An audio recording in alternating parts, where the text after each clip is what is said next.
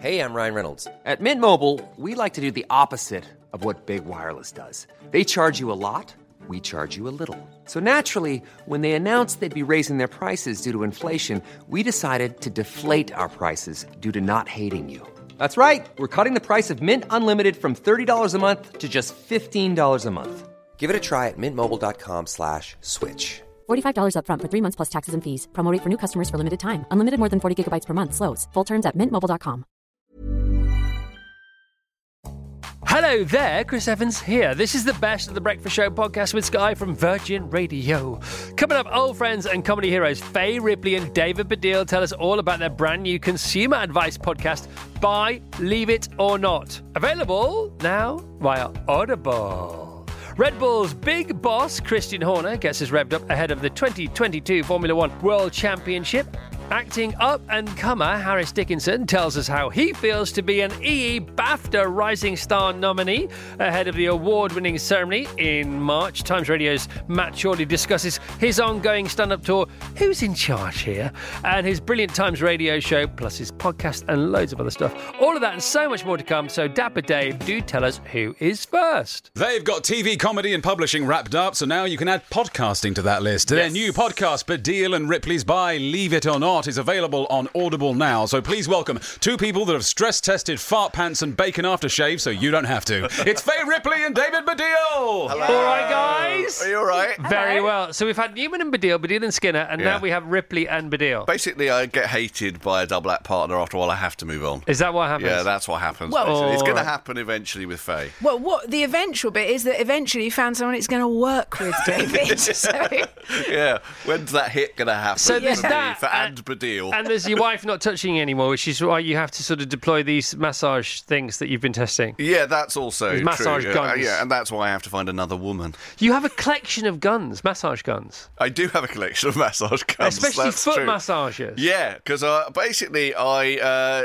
my wife does touch me, but you know, every so often she thinks, "Stop asking me for." only with gloves. Yeah, exactly. Uh, so I think, well, a robot would be fine for affection, Uh, and that's yeah. I got an electric foot massager, and I think I've got one of those. I mean, it's sort of like an actual gun. That's the weird thing about it. Yeah. But it's doing the opposite of a gun, which is relaxing you. A gun frightens you. Yeah. A massage gun relaxes you. It Depends who's wielding it, to be honest, and what they intend to do with it. And you do allude to that on the podcast.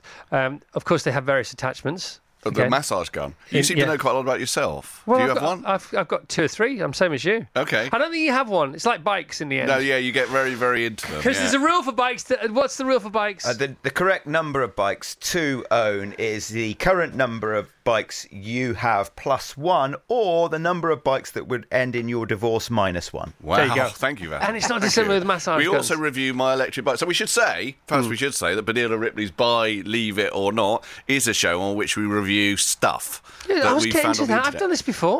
I know, how to, I know how to frame an interview.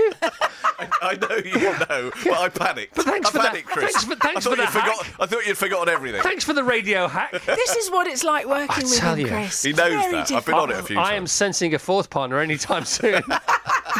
And Nowhere to be Evans. found in this building. Yeah. All right, Fay, how did you get uh, hoodwinked into this consumer comedy based review podcast? Um, I I suggested it to David. Yes. I have since regretted that. Since I started talking today. Yes, uh, no, we we sort of we've been sort of you know going around the houses for years. We've known each other for years, Yeah. and we sort of felt like everyone else was doing a podcast. Um, but also, by the way, we didn't want to do the thing that everyone else is doing. Yeah. So we've gone quite niche. Yeah. I think that's clear. Ni- But niche is where they, it's when they work niche. Well, it's a little corner that no one else is in. which is what you want. So you know, there's this thing. There's a there's um, a sort of I don't know a silver arrow or silver bullet for podcasts, and it's smallest viable. And it sounds an aspirational that, but it's actually not because J.K. Rowling is smallest vi- her smallest viable viable audience has to be seven happens to be 700 million teenagers. Can we have But- them? Yeah, but it's smallest viable. That's the, the So that's, is that, a, is that a thing? Small is viable. no smallest viable. Smallest viable. Because if you go for your biggest possible audience, Right. right, well, that's fine. But how about you start with your smallest viable because it's more attainable, more achievable? Then there'll be early adopters, and then they would be like the Avon ladies for whatever it is you're but that's doing. right. When we did fantasy football, sorry to mention a previous double act that I Oh, but we when go. we did that, me and Frank said, right, at no point are we going to explain any football jokes or football references Yeah, on you here felt the need to explain the audience podcast that we're the interview going I was doing this morning. Yeah, We we're not. Yeah. Oh, jeez. yeah. So, very Do as I say, not as I do. Go on, crack on. so You started you're- it. I get it now, but I get what you mean by smallest viable. Yeah. You basically you find your audience, but Yeah. I, I don't quite know what we've because it's only just gone out. What the Baddiel and Ripley's buy, leave Well, or not audience is. It's people it's who like buying stuff. We've got six reviews. No, 11 now. We've got 11. Oh, Uh, not that I'm sitting there watching the reviews come in, but we've got 11 reviews on the Audible everybody site. who listens reviews. So the other thing Yeah. you do with the podcast at the end is you say, if you like this episode, please do um, uh, recommend and review and give us a review. And you, you, you, you do that you shamelessly at the end of the podcast. That's what you need to do, because Yeah. what you'll do is you get people giving you one stars because they just love to see their name in lights. So you have to just sort of overwhelm them with people who actually like you. Um, Right. and that, that, that's what. These are all the tricks, mate. Thank you, Chris. is- All 11 of ours like us. we can talk about it after the show. It's fine, you know. uh, and this is all absolutely free. No, but it's hilarious. It's hilarious, and uh, it's it's available on Audible. Exclu- it's exclusive to Audible, and that's a, that you, we have to mention that because you can't find it. So if you go onto um, uh, Spotify or anything like that, and you search for it, you can't get it. You've got to go to Audible. That's the thing, isn't it? Apparently, yeah. No, that is Yeah. because I tried it this morning. Right, oh, good, because I'm a bit confused about that. No, you have to go to Audible, which is fine because lots of people do. Can I name drop? Yeah, if you go. I was with Tom Stoppard yesterday, and he said to me, "Where do I find this podcast?" Right, and I said, "Oh, it's you just search for podcast." And he got his phone out, and then we couldn't find it. Me and Tom Stoppard Because you have to download the Audible app.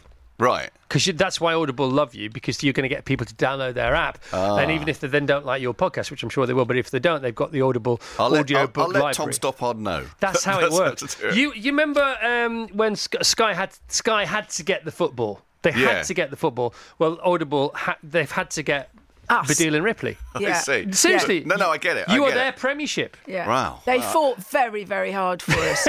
I mean, they asked twice, I think. Um, right, we're done. Um, Oh, are we? Okay. Uh, Baddiel and Ripley's "Buy, Leave It or Not" makes no sense whatsoever as a title. Right, is is unhelpful in the mechanic of the format. You're right. but it's a great podcast, Thank, you very you. much, and that's Chris. the bottom line there. Thank you. And you can only get it via Audible. Um, and once you get into Audible, uh, there's a whole treasure trove of other wonderful things to listen to, including um, audiobooks and things like that. Baddiel and Ripley's "Buy, Leave It or Not" is out now on Audible. Maybe a UK stadium tour Looking forward to come it. this time next year. Thank you guys. Cheers, Thanks. Chris. Happy Chris. Friday. You're awesome. The best of the Chris Evans Breakfast Show with Sky. Virgin Radio. He's the man that pushes Verstappen to the max, and this upcoming season on Sky Sports F1 will be no different. They've unveiled their new car, testing is around the corner, and the first checkered flag is being ironed ready for Bahrain. So, from Red Bull Racing, please welcome the always Formula Wonderful Christian Horner. Formula Wonderful. How about that, Christian? Good to see you. Nice to see you. How are you doing? I'm good. All right, so first question, ask the Ferrari question, and then we won't answer it. It's far too nerdy, but you can ask it. You can ask it anyway. Off you go. Um, what do you think about the new Ferrari side pods and the uh, U shape to channel the air? Uh, yeah, the, the Ferrari, it's an interesting concept. I think that's the car that looks. It's not interesting enough for this interview. All right, Yeah. so let's move right along. What's, There it, you what's go. it called, that Ferrari? Uh, isn't it called the FR75 or that something right? like that? I've got no idea. You don't, I and you don't know. don't care, do you? All right. So, Christian, um, we talked to you the day after the launch of RB18. RB18, the code name for the brand new um, Red Bull. Why is it called RB18? Well, um, rather tactically, it's our 18th car. Um, it's the 18th season that Red Bull have been in Formula One, so that's why we stick with that, that number. Okay, uh, that's we saw through it though.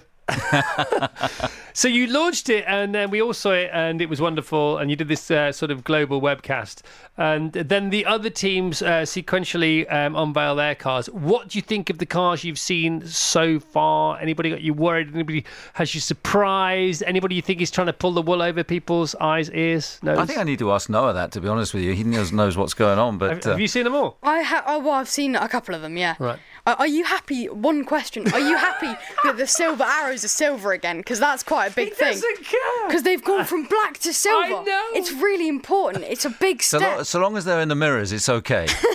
you don't know. Well, that's so fun. No, but seriously, has anybody got you not worried but intrigued?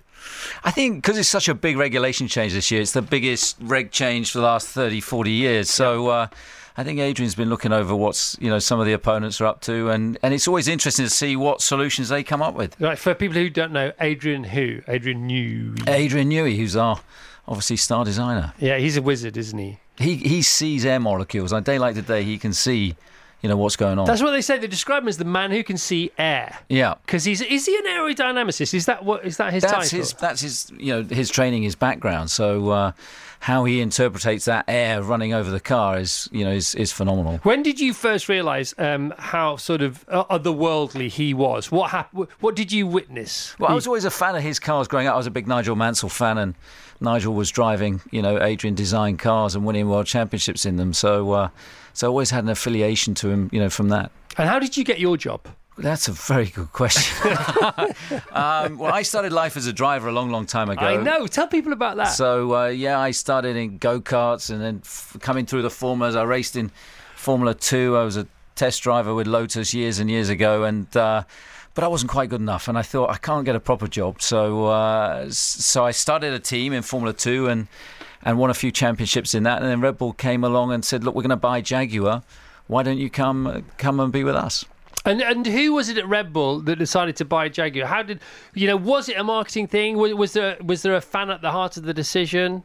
Well, Dietrich Mateschitz, the owner of Red Bull, he's a, a, a big Formula One fan, and I think that uh, he wanted to have his own team in Formula One. Jaguar uh, came on the market, and, and Red Bull, you know, bought it at the end of 2004, and you know, since then we've turned it around, and you know, we've won a few races and championships. Who were the drivers for Jag in 2004? Uh, 2004, it was Mark Webber. Uh, you know, was one of the drivers, and Christian Klein. Right. And then our first driver uh, was was DC, was David Coulthard, really? 2005. So uh, we are on the precipice of a brand new season. Lots of things have happened. I don't want to get too nerdy because I want to engage people sure. who, um, you know, I don't want to preach the converted. Um, but it is last year couldn't have been more exciting from a driver point of view, and this year it's already kicked off with a bit of controversy, which is what we everybody needs and wants because it's drama both on the track, you know, in the pit lane, around the track, you know, around the calendar, but sort of from the off, like a boxing match at the weigh-in. So already yeah. you've got, you know, Lewis at the back end of last week when Noah's talking about uh, the silver arrows being silver once again, you know, all this talk about Lewis, you know, was he going to walk away from Formula One? That was never going to happen. No. Never in a million years. So, so tell us about uh, your take on um, sort of uh, the aftermath, or you know, sort of the pre. If this was Succession Series Four, you know, we'd all be looking forward to it, talking about the plot lines. How how do you sense things are just before the curtain raiser this year? Well, there's been a lot of um, discussion over the winter. I mean, obviously, it was a controversial last race. For people who don't know, and uh, you know, Max won that race because there was a crash five laps before the end. And what people are forgetting is tactically we made the right call. They left Lewis out on 44 lap old tyres. Right. He didn't stand a chance at the restart. Whereas, you know, we pitted Max for new tyres. He made the pass, um, you know, on the last lap and became the world champion. And uh, and then there was a lot of controversy over the race director, you know, allowing cars to unlap but not all of the cars to unlap. Toto Wolff threw his headphones across the room. he lost it. I, I think he's just finished his therapy and he'll be back for the for the season for the season ahead. But um, but uh, yeah, so there's a lot of controversy. The race director's been fired. Um, which is sad. So, which is sad. Very sad. You know, because I, I, think pressure like that, that's yeah. that's not right. But uh, it was great for the viewer. It's it's great. I mean, Netflix awesome coming out. I mean, it's it's it's box office. Um, what do you want? What do you want for this year? Obviously, you want a Red Bull win. Um, uh, what do you, what are your hopes and dreams for the sport this year? I think to continue to put on, you know, a great show, to be great racing, to be wheel to wheel racing. It'd be great if there was, you know, two or three teams uh, rather than just Max and Lewis going for it. I think Ferrari could be strong this year, and I think, you know, we just got to keep keep evolving. I think these new cars, these new regs are going to be interesting, but uh, hopefully we can keep that number one on the car. And what about um, sprint qualifying, which I loved last year? Were the teams fans or not fans? I think uh, I think we've we've got it back for three races this year uh, in Imola. Um, where else have we got it? Brazil and Austria. Um, but you, uh, I'm sensing you're not a fan. It's it's interesting. I think it could be tuned to make it a bit more bit more jeopardy because right. there's not enough risk for the drivers on the on the Saturday at the moment. And what about? Uh, the, well, that's interesting. So you want it to be, you want it to stay, but be even better. Yeah, Right. absolutely. And would you like it to be more prevalent, maybe at every single race or not? I wouldn't do it in Monaco, but um, Yeah. yeah. I think you could pick up to six races potentially that you could do it in the future. Right. Thanks, Christian. Thank you very much. Good to see Awesome. you. Bring on F1 2022. We cannot wait. The best of the Chris Evans Breakfast Show with Sky. Virgin Radio. If it's good enough for Angelina Jolie and Michelle Pfeiffer, it's good enough for us. The It we're referring to is a brilliant young actor nominated for this year's BAFTA EE Rising Star Award. So, ladies and gentlemen, please welcome the hot property currently sizzling up our studio. It's Harris Dickinson. Hello, Harris. Hello, what a lovely introduction. How are you? I'm very well. How are you doing? Thanks for having me. You're more than welcome. So, how much do you know about this award that you are up for? Uh, I mean, I know a lot about the history of it. I know what a privilege it is. Um, Tell us about the history that you know. Well, interestingly, my agent's mother was the founder of the award. So Kate Buckley's mum was the founder, and um, I don't know. I think through the years, it's always been a very um, important award for shining light on diverse talent as well, which is something that's pretty cool from all different backgrounds. And I think like. Um, yeah, I just feel I feel very grateful and uh, honoured to to be included in that. You know. So, excellent nominees uh, alongside you this year. Past winners include who, for example? uh, Daniel Kaluuya, um, uh, Kristen Stewart. I've not. I don't know. I've not I like think Tom Holland won it one year. Tom Holland won it. He's doing all right. Um, he's doing. he's, doing, rather well, isn't he? He's doing really Watch well. out for him. Uh, but I mean, you, you're pretty, you've done extraordinarily well so far, which is why you're nominated for this. Um, so, but you you wanted to be a marine. Yeah. Is that correct? Yeah, yeah. I You almost were- joined the military. Not only yeah. did you want to be a marine, that's just what you were going to do. That was it, wasn't it? Yeah. So so tell us Yeah. about that first, and then tell us about what happened next. Well, when I was like, I was doing, I was in the Marine Cadets from age like 14, and, and I and I really enjoyed it. It sort of gave me this like purpose that I otherwise didn't have, and Right. acting was something I was simultaneously doing. Um, but I never quite sort of uh, imagined it would be a career, you know. So I, I sort of thought the military was a an easy option, or a, which it isn't. when Not when we later look back on it, but a it more certain option. more certain uh, and something that was a little more uh, viable at the time, which is mad, really, when you when you think about it. But um, yeah, and then my, my, my drama coach, uh, Graham Bryan, shout out to him. He's a he's a legend. He convinced me against it. He was like, "Why are you doing that? You know, you could could be an actor if you enough. want." Yeah, well, I was like, "Really? All right." I didn't realise I could. How of do it were you as a cadet? Were you a good marine cadet? I was very diligent. Very. Tell us what that means. Um, I think I was just a good good listener, good uh, absorbed information. You know, was, took instruction well. What kind of things did you experience? Um, well, it was weird because even at a young age, we, we used to go on these training camps and, and we were shooting rifles and stuff. And Actual- it was yeah, yeah, and it was quite you know it was quite a lot for a Quite full on. fourteen year old to be like trekking through the forest with a big Bergen and a rifle and. You know, you really. I think you start to like believe that that's why it's kind of an indoctrination of sorts. You start to get into that like And what did you learn about yourself? Or what skills did you learn? Oh, that's a it's a heavy question. Um, discipline. I had a lot of discipline. It taught me a lot of discipline. Well, I also taught that you, yourself that you were good at it. I would good at discipline because that, that is something you either got it or you haven't. You either appreciate discipline or you don't. You run towards it or you run away from it. yeah, no, and I appreciated it at the time. It was something that kept me sort of focused. You know, it sort of kept me away from trouble, and and I've transferred that into my my my career now and my life. So. I'm I'm grateful for it. Yeah. That would that will help. So Mm. you had an act, an acting coach at the time. Where where did the acting coach come into your life? How did that happen? Well, I was part of the of, of a theatre school called Royal Academy in Walthamstow, East London, um, and I, I went there a few days a week, and that was that was like that my- awesome? It was brilliant. Yeah, that was like the place where you could go and. You know, there was no judgment. You could be yourself. Yeah. You could open up and, and that experiment. that high, that the high of performance is unless people have experienced it, you know, no wonder it's so addictive Yeah. because it's getting high in your own supply with your mates doing the same thing and Yeah. creating something that's worth watching. Yeah, absolutely. I think it gives you a chance to like work out these things when, especially when you're like a young man figuring out who you are and figuring out your place Yeah. in the world. It gives you a chance to like work through that in a in a safe space. And yeah, I think safe place, theatre safe space. that. Yeah, I get it completely. And time, Yeah. and again, like you say, Uh, you know, you got each other's backs. There's routine to it. Yeah. Um, you know, you look forward to it at the end of the day. You know, it puts the pep in the step of an otherwise boring Tuesday in the middle of January or whatever it is. It's cool, man. Yeah. It's really, really, really cool. So you had this brilliant acting coach. Yeah. Yeah. Um, and then you, there's some like video. You sent a video off.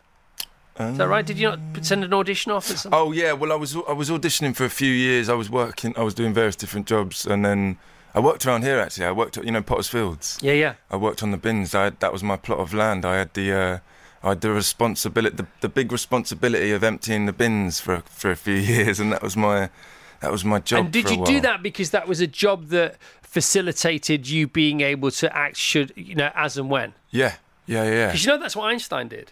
Really? What Yeah. empty bins? No, well, more or less. So what he did was he he was um, you know he was professor professorial uh, at uh, this this uh, sort of um, uh, gilded seat of learning, but because he was so ahead of the curve, because he knew things that hadn't even been discovered or were unable to be taught because they didn't exist yet, but because he knew in his head and he could see the universe like nobody else could, nobody his his elders didn't want to know. And so he was going through this pe- pe- pedestrian, perfunctory kind of uh, process of learning. And he, he said he was he was writing papers that they wouldn't accept. But he said, "But this is all true, and I can prove it." And they went, "Yeah, yeah, upstart, go and sit, go, go sit at the back of the class, sit, sit on your hands, and you know, um, um, uh, mind your tongue." And so what he did, he said, "This is useless." So he went and worked as a blue collar worker in a patent office because that simple simple life allowed him to then do what he needed to do in the downtime because it was the least taxing thing Yeah. that he could make a living at, and that's what that's what he did and why Wow, he I did never it. knew that. That's interesting. So, so, but so you working on the bins allowed you to go and show up for auditions. What was your first ever paid acting job? uh, it was an advert for Volkswagen. It was a Volkswagen advert, and I, and I flew to Barcelona for it. How cool but the that? interesting thing is that it was amazing. I was at college at the time as well, and I sort of thought, "This is it. I'm out of here." You know, I was like, but I, I didn't actually. So they flew me and two other actors out Right. to Barcelona, and they they they stood us in front of the whole corporate team of Volkswagen, and they was talking in Spanish, sort of saying our names and comparing us, and and we were basically battling it out for the part. So it was like this weird situation where you're stood next to another actor, Right. Being It could be you. yeah, it was horrible. But once I got the job, it was What did you have to do in the ad? uh, drive a car um, to a house and then get out and knock on a door and kiss my friend's mum. There you go. It was brilliant. All right, cool. Uh, good luck, pal. I'm sure you don't mind. You don't mind if you if you don't win it, but to be nominated is, is a win in itself. You'd like to win it, of course, but you're you're in such great company. Um, you know, you just got to spread the love, haven't you, on the night? Absolutely, yeah. I'm looking Right, forward to it. Great to meet you. You too, man. Really nice to meet you. What a what a great young man. Uh, search E BAFTA Rising Star to vote for any of the nominees. Voting closes on Tuesday, 1st of March. BAFTA take place 30th of March, and that was the lovely Harris Dickinson. Rock and roll. The best of the Chris Evans Breakfast Show with Sky. Virgin Radio. He's a fox around the dispatch box, a political goal poacher, and he's touring the UK with his show. Who is in charge here? You'll find him on Times Radio weekdays from 10. So please welcome the incredibly entertaining pain in Westminster's derriere. It's Matt Chorley. All right, Matt. Very good morning. The fox around the dispatch box. You like that? Yeah, it's nice. He's good, isn't he? Yeah. He, he's been a bit tired, but he's back on form now. He's been a bit tired because he had to film an advert for John Lewis all day Tuesday, and he was a bit tired. After. had to do a whole day's work. Do you know what, Amazing. do you know what the filming was? Him lying in bed. it really was. It's t- more tiring than you think. He came back to work, and I said, "How you doing?" He said, "I'm a bit tired." Expecting actual sympathy for getting paid a fortune for lying in bed. So you were in bed for like twice as long as you usually are, and came back to work tired. Yeah. Typical of the young of today. Unbelievable. How are you, Matt? Oh, very good. Uh, you've taken to radio like a duck to water. We'll talk about your stand-up tour in a moment or two, and loads. I mean, you're up to so many things. Um, how many? Are you up to a year at Times Radio? Uh, it's nearly two years. Is it nearly two it's, years? It'll be two years How in time- June. How time flies. How Time flies. Because we went out before and during the first couple of weeks, didn't We we? went. I came in here before we went on air. That's right. In June. That's two And then years ago. around my, birthday, Oh my goodness. that September, you happened to appear in the office on the day of my birthday, and we went to the pub. We did. Yeah. And we had a good old chug. We did. a good old chug and a chat. we did have a chat. When we still could, and we can again now. we can again now, exactly. Today's the first day. Uh, we haven't mentioned it, have we? Um, no mass in the building today. No Yep. mass downstairs on reception, security. Everybody's like Plastic screens are being taken away. Yeah, I mean you can still wear one if you want to. Yeah. Um, uh, on TFL yesterday, some people were, some people weren't, but today it's no longer mandatory. Yeah, yeah. It was quite mixed this morning, I'd say. Was it? Yeah. Okay, so you've already trained. Uh, right, Matt is uh, on tour now. So he was talking about going on tour with his uh, latest stand up, Who's in Charge Here? But he's now done a couple of dates, so you actually can tell us whether it's funny or not, Matt. It seems Are to you be funny? It seems to be going well. The thing I'd forgotten, uh, having spent, like you said, the last two years, I haven't been able to go anywhere or do anything, is I had a show and it was like two halves of like 45 minutes. You get in front of an audience. What's great, you get in front of an audience, you add 20 minutes because they start talking and I end up talking to them. Uh, so it's been, a, yeah, it's been a lot of fun. It's All been right. a lot of fun. So about five dates in of 25. Yeah, okay, so let's get people to uh, the ticket um, outlet. MattChorley.com, M A T T, Chorley, C H O R L E Y.com, MattChorley.com to go and see Matt tonight in Farnham, for example. Oh. Farnham, exactly. Farnham. And I've got news. Come on. Uh, we're adding a new date in London. Are you? So we added, we did one, Don't, tell, don't tell me Wembley Stadium. No, it's not Wembley Stadium. Come on. It's, no, it's, it's more intimate than that. It would be crass, I think, to play Wembley Okay. Stadium. Uh, the Bloomsbury Theatre. One or the other, that's fine. Exactly, Don't get caught in the middle. Exactly. Love it. Keep it intimate. So, Bloomsbury uh, Theatre. so uh, the first two have sold out. So we're going to, from tomorrow morning at 10 o'clock, uh, there'll be tickets for the third one. MattChorley.com is where you need right. to go. So Farnham tonight at the Maltings. Yes, just beautiful. That, that's local to me. It's just beautiful down the road. couple of dates in Guildford because you live in Guildford. No, I don't live in Guildford. We've been through this before. Sorry, okay, I apologise. I apologise. I- I mean, well, I'd love to- I'd like to live in Well, you, Guildford. do, well you, you, you are for the next 48 Yes, hours exactly. After Yeah, yeah, tomorrow. Uh, so Guildford tomorrow night and also Saturday night. Yeah. Okay. Sorry, why the confusion about you living in Guildford? Apart from the fact somebody's written it down here. I think somebody may have looked at the postcode because my post. I live in Fleet. I mean, it's not a million miles away from Guildford, but uh, not actually. Strange phrase, because nowhere's a million miles from Guildford. No, that's true. Because the planet's only 24,000, Yeah. 25,000 miles in I was about what twenty minutes from Guildford. Yeah, it can seem like a million miles, uh, depending on what's going on on the M3. Yes. Yeah, to Fleet, isn't it? Yeah. Uh, right, um, this is interesting. Anyone else want to name any motorways? Maidenhead. You're playing Maidenhead next Yes. Friday. I can come see you next Friday. Yeah. Around the corner from me. Yeah. What time do you start? Half seven. All right.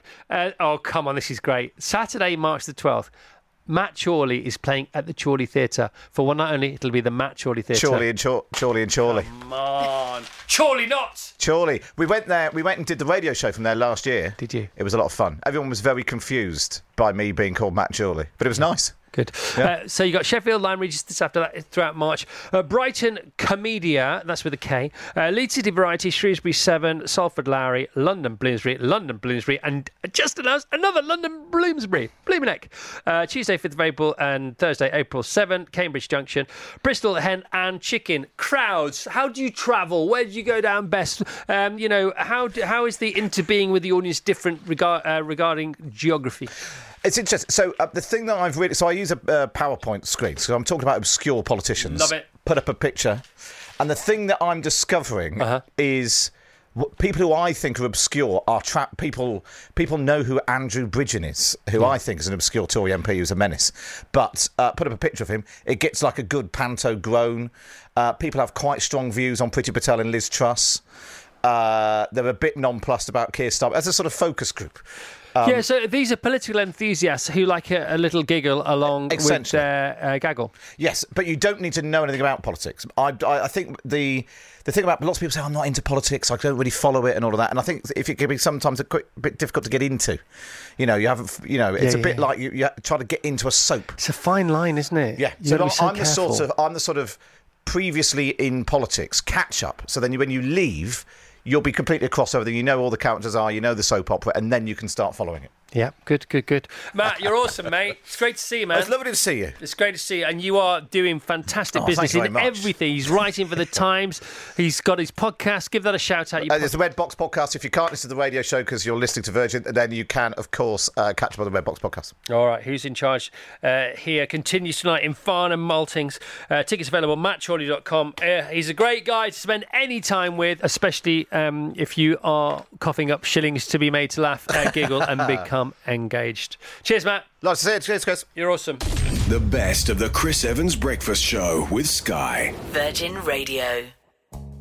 All right, that was the first half of our stunning guests already, but still to come. The one and only David Crofty Croft talking more Formula One with a brand new F1 season on Sky Sports F1, heralded this week with the first testing in Barcelona. The wonder of wildlife. Steve Backshall shares all ahead of his new Ocean UK live tour. Genius surgeon Dr. Rahul Jandial chats the mind, physical well-being, and his latest book, Life on a Knife's Edge. Living legend Roger Daltrey tells us all about his upcoming Teenage Cancer Trust gigs at the Royal Albert Hall, and former Olympian Steve Cram shares with us how thrilling it was to commentate on the Winter Olympics curling events, and of course looks ahead to this year's Runfest run. We won the curling. Well, the girls won the curling. We had the golden curls, and we had the silver boys, and then we'll all be run Runfest running together. Let's get right back to it. Dapper Dave, who's next? Fast cars, glamorous locations, and an unflappable gift of the gab. Our next guest is the closest thing to James Bond you will ever find. The new Formula One season, exclusively on Sky Sports F1, is almost upon us, with testing in Barcelona happening right now. Please welcome the incredibly testing David Croft.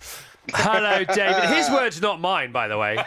Outrageous. Yeah, Morning. he's still How grouchy. He's still grouchy. I'm very well. Uh, Dapper Dave's still grouchy because he's still tired from his day of filming on Tuesday. He's filming an ad for John Lewis. He had to spend the whole day in bed in a John Lewis besheeted and bequilted bed. It was exhausting. He's Really still tired, still grumpy. I mean, seriously, I, I'd get tired too, spending all day luxuriating between Egyptian cotton and silk pillows. I had to get in and out Bless and him. in and out and in and out at least five oh, times. Oh, is that the old oh. John Lewis hokey Oh. cokey? Shaking it all about. Oh my. Anyway, Crofty. A, I love you. B, I love you. C, I love you. D, all the way to Z. I have missed you, my friend. I've missed you so Oh. much. Well, I missed you too. Although it does feel like the shortest kind of closed season on record for Formula One. It's only been about 60 days, 70 days since we were in Abu Dhabi. And So- we're still talking about Abu Dhabi all So the time, it feels like it. Is that because it is uh, the shortest break? Uh, yeah, it, it is pretty short. Uh, we have finished later, but that was back in the 60s, where it was the 13th of December we finished, and here we are in February. We're getting going again. But I tell you what, Chris, for all the fact that I've missed you and Vassos uh, and everybody, I cannot contain my excitement for the start of this season. This is going to be such a cool year. Have you seen the cars? I've They seen all the cars. awesome. Uh, Noah and myself have been watching every unveiling with all the various live webinars from all the various factories. Pretty cool. Mm, oh, absolutely. Uh, we've basically uh, we, we, we've done a bit of corrective surgery on the Formula One cars in the close season, and uh, gone are a lot of the, the barge boards and the winglets and the aerodynamic stuff that makes it very hard to follow the car in front. Instead, we have these beautiful, super sculpted. Uh, wonderful modern Formula One cars uh, with a lot more simple aerodynamics, a lot of ground effect, underfloor uh, downforce creation, and the fingers crossed at the moment. Uh, the hope is that we're going to get overtaking, more overtaking, cars following more closely, and therefore more excitement as well. That's why we're so excited at the moment because we have set the scene for more and more equal competition to come. Right, Christian Horner's been on the show a couple of times in the last couple of weeks. Um, once Hmm. on the phone, and he was live with us on Monday, and he was brilliant. But the thing about Christian is, and I love him like a brother, he's he can't bring himself to talk about any other team, any aspect of any other team, good or bad. He just can't do it, which I love him for. He's so focused and so committed to Red Bull racing. And you can ask him a question, he, Yeah. he won't not answer it. Well, he he he doesn't answer it. He starts talking again, but he won't talk about any other teams, which is fair enough. So can you just give us a little um, a little peek behind the curtains for let's say let's go for Ferrari, uh, let's go for McLaren, let's go for Mercedes, and then one other. You pick the other. Okay, so yesterday was the first day of testing. Um, I'll tell you that despite the fears of all the teams that we'd have a lot of unreliability because of these big rule changes, we actually had 1,104 laps in Barcelona yesterday, 16 drivers on the track. The fastest amongst them was Lando Norris, 103 laps and the fastest time of the day. And you're thinking, well, Lando's going to be really pumped because McLaren were quickest. But actually, he was joking that it was bad to be quickest on the first day because now everyone expects him uh, to go and win the championship and it's going to be really easy. It won't be, but McLaren certainly looked reliable and that's good. Charles Leclerc and the Ferrari did 80 laps. Now, I'm really interested in the Ferrari. They're, they're side pods, they're the super scalloped, um, uh, scallops, if you want to call them that, uh, side pods. They look a bit like kind of Yorkshire pudding tins uh, with a little indent and quite a wide base. Um, they've gone different to everyone else, but Ferrari are the big outsiders for me this season in terms of a team that could win the championship that isn't Red Bull or Mercedes. And they have reliability and speed and pace, and Leclerc really attacking the track yesterday. George Russell and Lewis Hamilton separated by, well, less than two tenths of a second. George Russell's first day for Mercedes, fourth fastest, Hamilton fifth fastest. The times don't really matter. It's how many laps they got on the board. So we'll neatly go back to Red Bull. 147 laps on the board. That's outstanding for the first day of a first test. Two and a half Grand Prix distances around Barcelona. It was quick and it was reliable. Perfect. Uh, you still there? You haven't dropped off, have you? No, no, That's no, just I a just- very concise ending. I'm not used to concise endings because I work with Vassos. and I was talking to Vassos. I was talking to Vassos the other day on the air about, you know, I said, you know, Barcelona testing. I said, and then what is it? He said, uh, straight to Bahrain for the Grand Prix. It's not. No, straight to Bahrain for testing and then the Grand Prix. Yes. That's exactly what I said. No, because they're a week apart. they're a week apart. Yes, I know they are. I've got the dates. Don't get all giddy on me, for heaven's sake. So Ted Kravitz is in Barcelona, but Crofty, it appears you're working from home. Uh, yes, I'm on my sofa uh, this morning. what's what's wrong with a bit of WTF? Uh, no, that's not right. No, that's that's, a That's the completely opposite. one. WFH is what you mean. well, I'd say everything's wrong with a bit of WTF because I'm still half Can you stop Um, saying it, please? Thank you very much indeed. Sorry. We need to put some WD 40 on this interview. Before we go any further, in fact, this is it, because you completely, you clearly think you're still asleep and you're not on the radio, uh, which Yeah. is so unlike you. Do you get paid extra for basically being the voice of Drive to Survive? No. Well, you Not only should. Thank you. You absolutely should. That for years.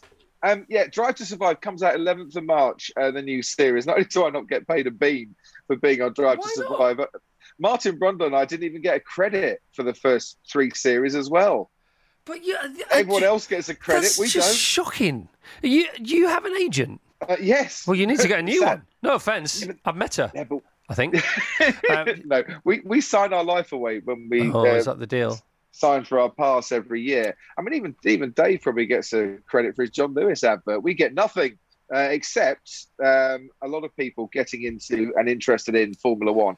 That's a massive I thing know, for I us. know. It's a big deal. I, I get it. I'm only, I'm only joking, sort of. I do actually think you should get something for being in it. But anyway, Well, yeah, even a baseball cap would be nice, you know. Yeah, something I'll, I'll or go other. with a free T-shirt. Yeah, a free T-shirt will do. so so let's get this right. So it's Barcelona today, Bahrain tomorrow, and then it's the final race on Saturday. Is that right, Vass? no, it's, that's Exactly right. Well done, Basil.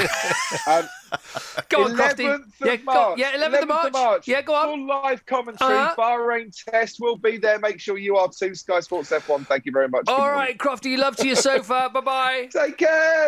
The best of the Chris Evans Breakfast Show with Sky. Virgin Radio. Sorry about this, Dapper Dave. You've been usurped. Because we're going to talk about the Teenage Cancer Trust now, Dave, and you've written the intro. But seeing as we have a teenager here, you know, we would be missing a trick if we didn't get the teenage to introduce the king of the Teenager Cancer Trust. Don't you think so? No pressure, Noah. By the way, Noah, this is Roger Daltrey you're introducing. Now, you've met Roger before, haven't you?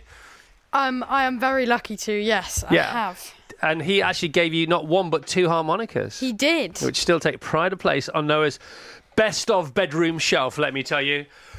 All right, Nodgy, uh, he's just turned teenage. You see, now, Dapper Dave, had this been two weeks ago, you'd still be in the pound seats with the intro because he was Ah. only 12 then. But now he's a teenager. We have to do this. I'm looking forward to this. I'm looking forward to it. Noah, it's over to you. Generation defining rock and roll and unmatched charity work. Our guest does it all.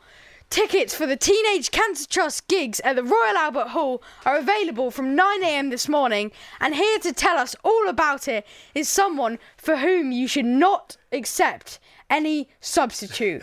It's Roger Daltrey! Good morning, Roger. Yeah, morning, Chris. Morning, everyone. How are you today, my friend? Sleepy. Sleepy, but you're here, and we'll take it, Rog. Uh, thanks so much for being with us again this morning.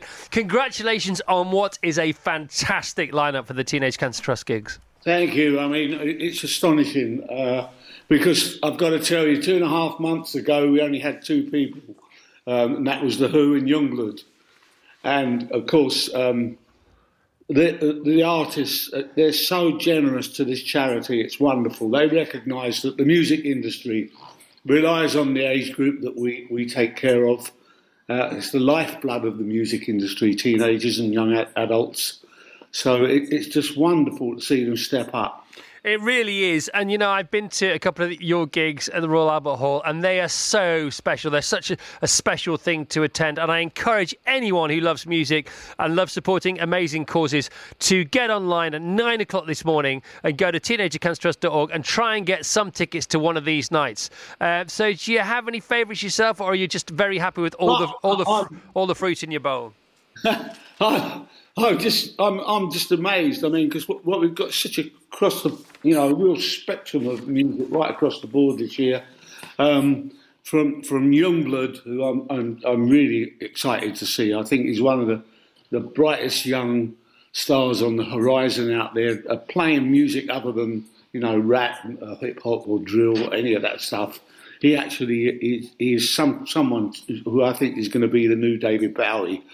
Um, and of course, you've got Don Broco on the Monday, uh, Blue on the Wednesday. The comedy, the comedy night is on the Tuesday.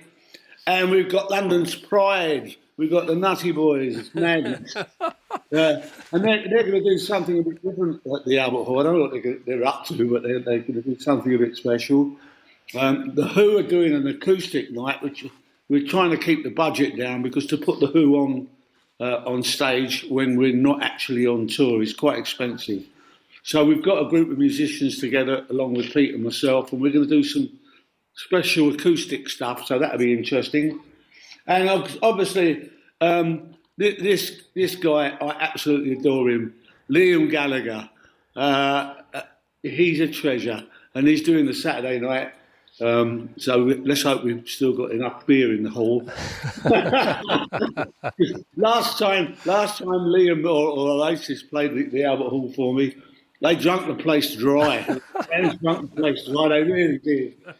And, and then on the Sunday, we've, we've got the fabulous Ed Sheeran, who has been so supportive of the Teenage Cancer Trust, not only in the UK but Teen Cancer America, which is the same thing but in America he's been there for me over there too. Um, and he's he's just a governor guy. He he really is. He, he's what you see is what you get, and there's no there's no fanny fanny with with with, uh, with Ed. He's he's absolutely stand up. Well, I've got to tell you, Roger, I've seen the lineups, you know, over the years, and we've had you on to talk about them, uh, and you've sold out. But this is really as good as it gets. Don Broco on the Monday. Uh, the comedy night is fantastic. Joel Dommett, Tom Allen, who we love, Rob Beckett, Rosie Jones, Romesh Ranganathan, Suzi Ruffell, and Sean Walsh. I mean, that's that is a trip, you know, triple, quadruple, quintuple um, uh, comedy lineup. That's on the Tuesday. Wednesday, as you say, Yungblud, 23rd of March. Thursday, Madness, who are just going to tear it up. And and you yourselves, the Who, doing an acoustic um, uh, uh, session. That's going to be amazing. That is, I can't wait. So. no, but the, but the point is for Who fans. I mean, you know, when do you get to see that? Never. And you know, and needs must because you want to make as much money uh, for Teenage Cancer Trust as possible. So you are keeping the budget down, and that's why. Because you know, um, uh, the lower the cost, the more money you're going to make, and that's that's sort of what uh, what it says it does on the tin. That's what you have to deliver. But the Who acoustically, that's going to sell out straight away. Friday the fifth, uh, 25th of March. Saturday, like you say, Liam Gallagher, 26th of March, and then Ed Sheeran to top it all. all I mean, I'm so excited I can barely speak, as you can hear. I mean, that is some week. Well done to you. Well done to your team. Give your team a shout out. Go on, Roger, because they deserve it. yeah, it. it's the team. It's Rob Ballantyne, Chris York, uh, Des, Des Murphy. Um, they are just absolutely phenomenal, the team I have. I make the phone calls to make the offers that they can't refuse. Yep. And then they take over and do all the legal stuff with all the agents and the organisation. They are absolutely fantastic. Well, and, and I can't thank them enough. Well, I can't thank you enough, Roger. You're awesome. Thank you so much for being on the show, and thank you for everything you've done over the years. All right, all the best, Chris. You are the best. He literally is the best. He is as good as it gets. As good as it gets. I will be going online. You know, I get an invite from Rog uh, most years anyhow, but I'm going online. We're going to bag as many of these tickets for the Evans clan as possible. So you're up against us. Vassos, do you fancy a few of these tickets? Yeah, tickets? of course. Yeah, yeah, yeah. Nine o'clock. Sophia? Teenage Oh, I'm already on it. Me and my dad, we're doing it. Which night do you fancy? Or nights do you fancy? I think the Friday for sure, and maybe the Sunday too. Make Yeah. a weekend of it. Friday, Saturdays, and if we can, uh, teenagecancertrust.com for tickets for this year's amazing week of Teenage Cancer Trust gigs at the Albert Hall. The best of the Chris Evans Breakfast Show with Sky. Virgin Radio. As the lights go out at the Winter Olympics and Beijing passes the baton to Milan, there's one man who needs a four year break. He's commentated on 33 curling matches involving British teams. That's 100 hours behind the mic and both Team GB medals. So let's say, wham bam, thank you, Steve Cram. Morning, Steve. Morning, folks. How are we doing? Oh my goodness me, we're very well. Um, well done. I mean, how did they do it? How did you do it, pal? yeah, do you know what? I'll have to go back and recount them. Thanks, Vassos. It certainly was at least that. Do you know what? It was great fun. I absolutely loved it. I, I'm, I'm so. You say every four years. I, I, I would do it every every year. I love curling. Um, look, you know, they, I'm so pleased for Eve and, the girls winning the gold medal. They weren't the favourites to do that. The boys were. The boys were really unlucky. You know, they met uh, Niklas Edin, who's the greatest of all time. They met him on a, on a day where he played out this well. It was like playing Barcelona on a night when Messi couldn't miss either. You know, was so they did nothing wrong. But curling, I'm so pleased back home. We ne- we don't know, Chris. You know, when we're out there, we're just doing match after match. Have no idea you know what's happening back here, but it sounds as though people have been loving it, watching it, staying up late at night, um, and everybody loves curling again. Everybody does. I mean, they always do. You know, when you're commentating on it. Do you remember the first uh, curling commentary um, from the Cram microphone? I got asked to do it in Vancouver uh, when uh, there's a guy called Dougie Donnelly used to do it for BBC, and I'd been at the curling in 2006 at the Winter Olympics, not not commentating, just presenting. So they, they said, well, you obviously know something about it. You were there watching. I went, I, I can't commentate. But I had Rhona with me. And by the way, can I just say to uh, Rhona and Jackie and my producer, Peter, who I know are listening this morning, very tired, got, all got back late last night. Thanks, guys. You're all brilliant. Um, you're there two fantastic people that sit alongside me because without them, I would be talking absolute nonsense most of the time. I do talk nonsense a lot of the time, but without them, it would be most of the time. All right, and so um, before we get into what was it like to be at the Winter Olympics this time around, you know, uh, how how exciting can curling get? Because it's often been described as like chess on ice, you know, clean as you go as well. We quite like that. They tidy as they go. That's nice. That's interesting. Yeah, you know, it, it is genuinely great sport. You know, kids can do it. Uh, you know, old people can still do it. Um, you know, I, am thinking of having a, um, a trying to end into the over sixties. Um, the issue, Chris, is just where where can you do it? You know, you've got to have uh, we don't have that many uh, rinks that that, are, that um, uh, in Scotland. There is, there's there's obviously a lot more than there are in England. There's only one or two in England. The main one's in Preston. So really, we just need more facilities because I think people would love to go and, and take part. Um, you know, so we're, we're hoping that when curling is on everybody's minds, that uh, you know, there's a lot more thought about, hey, how could we make this happen for more people? Scotland is the home of curling, obviously, but we wanted to see it played more right around the UK with a bit of luck. I know how golf came about with the Shepherds off in St Andrews. 22 holes, four fell into the sea, and it was 18, and that's why it has been ever thus. Um, how, how, where did, uh, similarly, I would imagine curling started on the ice up in Scotland with actual stones back in the day? Yeah, you know, the, uh, I mean, Scotland 100% is the home of curling. The, the, Dutch kind of have a have a bit of a, you know, we had a version of it and all that sort of thing. But w- by the way, where were the Dutch? In Beijing, is what I would say. Um, so no, you know, it, it, it belongs to Scotland. Yes, um, you know, with with stones, and then eventually the whole thing about the brushes. You know, they they used to do that just to brush the frost off the ice first, right, so that they could, you know, play, and then gradually that became part of the game. Uh, initially with with sort of corn brooms and things, and then as as the years have gone by, much more tech around that. But it, it, that's a massive part of the game. Lot less curling outdoors these days. It's just not cold enough. Uh, so, Steve, uh, next stop Runfest Run. Um, so you better get some rest, pal. Yeah, I've just remembered. Oh man, we were talking Runfest out there. One of um, one of the uh, high ups in British curling was at the first Runfest. Oh, uh, cool. so yeah, we were talking about. It. Yeah, hundred percent. All right. Um, uh, yeah, we're all ready for it. Already got the route sorted. Really looking forward to it in uh, in May. Uh, so if you haven't signed up, for goodness sake, sign up. This is going to be better than ever at Englefield. Beautiful place, by the way. Stunning. Uh, really, re- oh, stunning. Really good. So I'm, I'm looking forward to that. I've got to get running again first. I'm really worried about Vassos being able to absolutely tank me. I've, Yeah, well- I've had three, four weeks of nothing. He's while you've been away, he's invented mash. He's claiming. Cauliflower Oh, mash. uh, do you know what? I woke up early just because of the jet lag thing, waking up early. I mean, really? Cauli- what was it? Cauliflower? Did it help? I bet it Really? didn't. How's that going to help with jet lag? About, you know what? There, there, with the, the, at times the food wasn't great out there, particularly in the International Broadcast Centre. You know, and they were trying to do vegetarian because obviously people are vegan and vegetarian things. And you would see this bowl. It would. Oh, we had robots delivering us food all I the know, time. I hear about all this. Yeah, it was Yeah. good. But you know, there, there'd be a picture of cauliflower, for instance. You know, it, it did look like mashed cauliflower, and of course, people would go, "Ugh, I have to eat it." So people were forced to eat that sort of stuff. I don't think anybody who'd been to Beijing would be bringing in some cauliflower mash to work, going, "Hey, folks, come and try this. This is fantastic."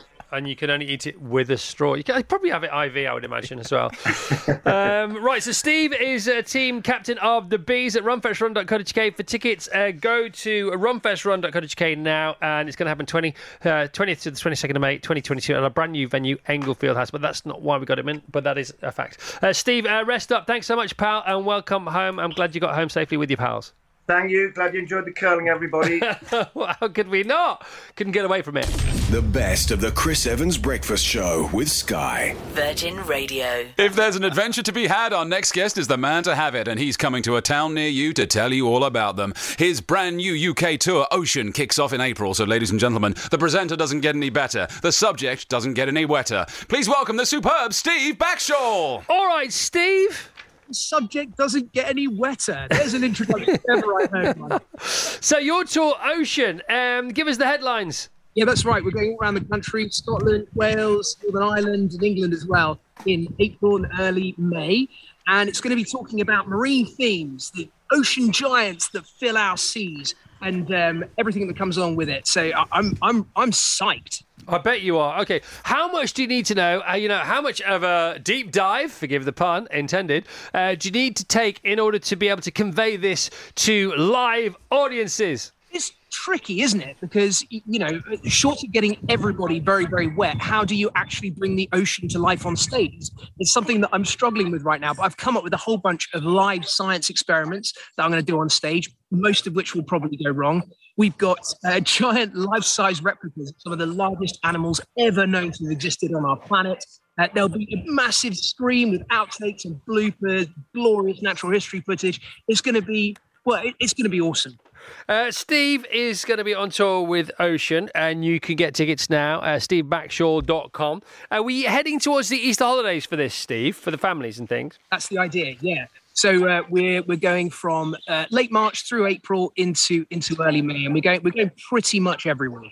Okay, by the way, if it goes well, I'm sure it, it will, because uh, you, you only do Gangbuster uh, or Gangbusters. Uh, please bring it to Carfest. That'd be awesome. Why not? Cracking idea. Yeah. Yeah, why, why not? We should. Okay. Um, now, to evince the fact that you're. we think he said cracking there. Your microphone cut out, and all we heard was ing. I think he said. Did you? Can you confirm? He said what a cracking idea. I, I almost certainly would have done it. Wouldn't have been anything naughty. Yeah, good, been- good, good. Yeah. 20 years. It sounded like we bleeped you, and this is pre-recorded, but we didn't bleep you. And I promise, all he said was cracking at the other end of the line. Uh, it does sound quite blustery where you are. Are you actually on a boat now? I am in the woods, Burnham Beeches, right now. All Um, right. It's pretty still. I mean, certainly not how it has been for the last week, which when I would not have been walking in these woods, that's for sure. What are you doing in Burnham Beeches? Uh, well, Helen is presently off with our three little kids. Uh, Logan at three, Kit and Bo at two, uh, and they are they're making a den. They're, they're constructing their very own den right now. Oh, I love it. I, lo- and I also love it when people have made dens in, in the woods in the forest up on Marlow Common where we are not too far away from uh, your stomping ground, you know, and the kids leave the dens for other kids to enjoy and add to. That is so cool, isn't it? It, it is it is absolutely perfect. Yeah, and, and it's uh, it saves us an awful lot of work as well. All right, I, I love your the outdoorsiness uh, of your uh, of the, your skin and bones, and the fact that you you now sort of have contaminated in the best possible way uh, your family uh, with your your love and your passion for the great outdoors. Is it true that you took your wife Helen for her first Scottish winter climb last week? Well, it was also our first trip away from the the kids, and it was uh, our Valentine's Day uh, present as well. Oh. So, you- to, to- Well, I, I mean, it was lovely to go up on the Caledonian Sleeper and all of that. That's super romantic. But I, I think most people would think that dragging someone up a freezing, icy gully on the north face of Ben Nevis on Valentine's Day might not be the best move if you want to maintain a marriage. But but she seemed to like it. Now you're supposed to break the ice on the first day, aren't you? Not years into the relationship. but there's some proper pictures of her here um, with with ice ice an ice pick or what do they call those things that you that you use? Ice axes for your hands and crampons for your feet. Got it. I mean, she's got it all going on, hasn't she? Well, uh, unfortunately, the thing is, having an Olympian as a wife means Oh, that yeah. um, I am second place at absolutely everything, and I, and I keep trying to, to throw her out of the comfort zone and do the kind of things that, I do that you know have taken me decades Yeah. to learn how to do. And she just cruises all of them as if it's you know ridiculously easy. So if, if anyone out there has any ideas of something that I can set Helen to that she'll struggle with, then please, please tell me because it, it's not working for me. Listen, this picture of your family here on Instagram, and that looks like it's uh, that looks like it's where, where we are, Cook- Cook- Cookham Deanish up on the hills there, overlooking the Thames. But uh, you look so happy, Steve. I'm so pleased for you.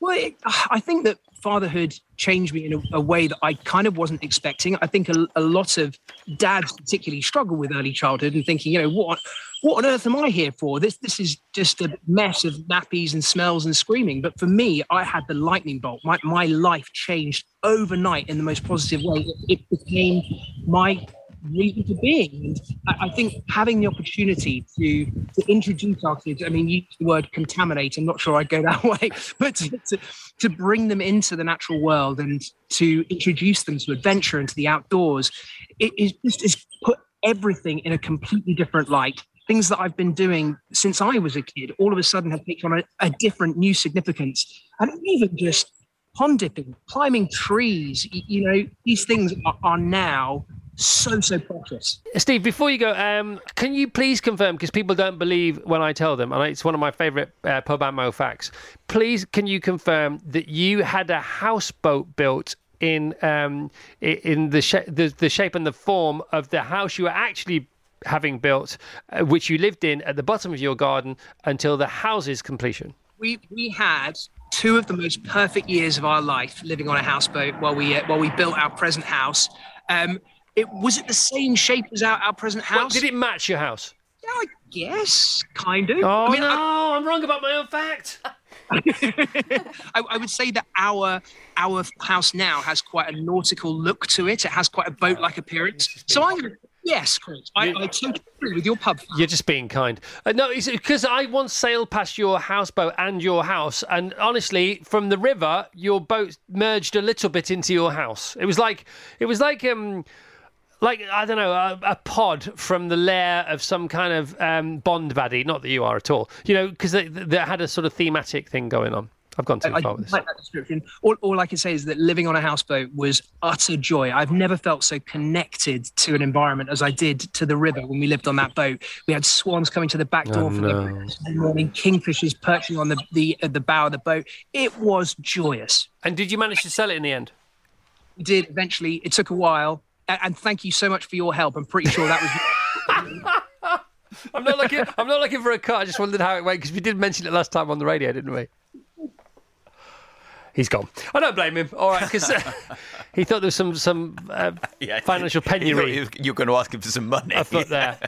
well done, Steve Backshall. His tour Ocean. Available tickets now. Uh, tickets are available now. SteveBackshall.com for the Easter holiday period and either side a bit ish. The best of the Chris Evans Breakfast Show with Sky. Virgin Radio. If you want to know what's going on up top, our next guest is your man. His most recent brilliant book, Life on a Knife's Edge, is out now. He's a brain surgeon, he's a neuroscientist, he's a snappy dresser. It's our go to brain guru that really focuses the mind. It's Dr. Rahul Jandial. Hello, Rahul. What a pleasure. I've had a double espresso, so be ready. Jet lagged with a double espresso. Okay, and uh, three storms in Canton as well. So you went live and direct from uh, Los Angeles. You're not you're not there now. You're here now. Um, so you were over at the Oxford Union. Yep, at the Oxford Club, I was meeting with a student who's a fascinating young man studying theology, and he was asking me questions about the soul and the mind that he's hearing from his professors. So I had to sort of shatter some myths, you know, with So- practical knowledge. So t- tell us about that because you know uh, the soul is it is it you know is it beyond science? Um, you know, is its nemesis science? Uh, how did that go? Um, no, I think science is informing it. I mean, we used to think it was the heart, and I've opened chest as part of my training, and when you see that monster beating inside, you think this is where the soul is. But now, just a few months ago, we transplanted a pig heart into a human. So it's clear that the soul is not in the chest. I do think animals may have a soul, but that nebulous feeling about where the soul resides comes from looking at a cadaver that is just flesh and bones, but then it can be animated. And at some point, we realize the soul must rely in the brain because without the brain, there is no life. And is one of uh, science's problem when it comes to things like the soul, linguistics, because you know I was reading about Chinese uh, about um, uh, Ch- Chinese language um, at the weekend, and you know, one of the things about Zen is um, the reason Zen is more um, explainable via Chinese um, literature is because each word is as much of an image as it Mm. indeed a word. You know, and they say um, one showing is worth a thousand sayings. And the great thing about the Chinese language is it can paint a, literally ca- paint a, a figurative picture as well as try and deliver a literal message. And sometimes that is our problem. If we can't explain it with the words, and most things in the world we really can't, and most things other than us don't even want to or feel the need to explain themselves like that. Um, that that could be the, the barrier we're up against. I like that. I mean, it can't be articulated. There's something that suffuses us. I mean, when we wake, when you wake up out of anesthesia, you can see people come alive. It's hard to explain as a certain wire or a certain chemical. There's an animation. I think that's where Mary Shelley, with the thought of sort of zapping people alive, and we still do that. We we do shock therapy for people with depression. We shock the chest for people who are having heart attacks. So this integration with electricity, I think my thought is it we're electric. We are electric minds and electric bodies. And that's where when you see a story like somebody who's hit with lightning and they can do math all of a sudden. Or how does electricity snap us out of depression i think the answer there for the soul is that we are electric We are electric, but but but because everything is electric and we're Mm. part of that network. And so once again, if we look inside ourselves for the soul, or you know, there is another. You know, if you meditate for long enough, Mm. and I'm sure you've done this, but if you meditate for long enough, you become boundless. Mm. You know, and you become connected, and you no longer have a center because you don't feel like you need to, and you suddenly then begin to contemplate. You know, this w- the soul may not be inside us. We may be inside the soul. That's fascinating, and I think that's uh, that's something that we see with patients who have remarkable recoveries. You see how their energy is before surgery when they're battling cancer. You do see more of that than just the procedural or the mechanized kind of concepts. And what about this? Um, this oh, I wish I could could remember her name. She's got a book out at the moment. She's this brilliant uh, neurologist, and she is fascinated by the fact for the first time in fMRI or MRI, Uh-huh. probably fMRI, they've been able to scientifically prove the existence of spirituality. That's via, fascinating. Via anecdotal, basically reflections uh, and um, uh, stories, um, certain parts of the brain are, are fired off when people uh, recount spirit their spirituality. They said, "Okay, that bit there lighting up. That is that is the beginning or the essence of spirituality." I would add to that. I would say that it's more of a global or a brain wide phenomenon. I'll give you a very specific example. We do something called awake brain surgery. It usually has to do with the left temporal lobe. We do it because the address for language is not very specific, so everybody has to be, you know, woken up in surgery, and we zap the surface. So the, the surface of the brain is where all the sparks are happening. And when we zap the surface, and this has been documented in literature for decades, people have visions of God.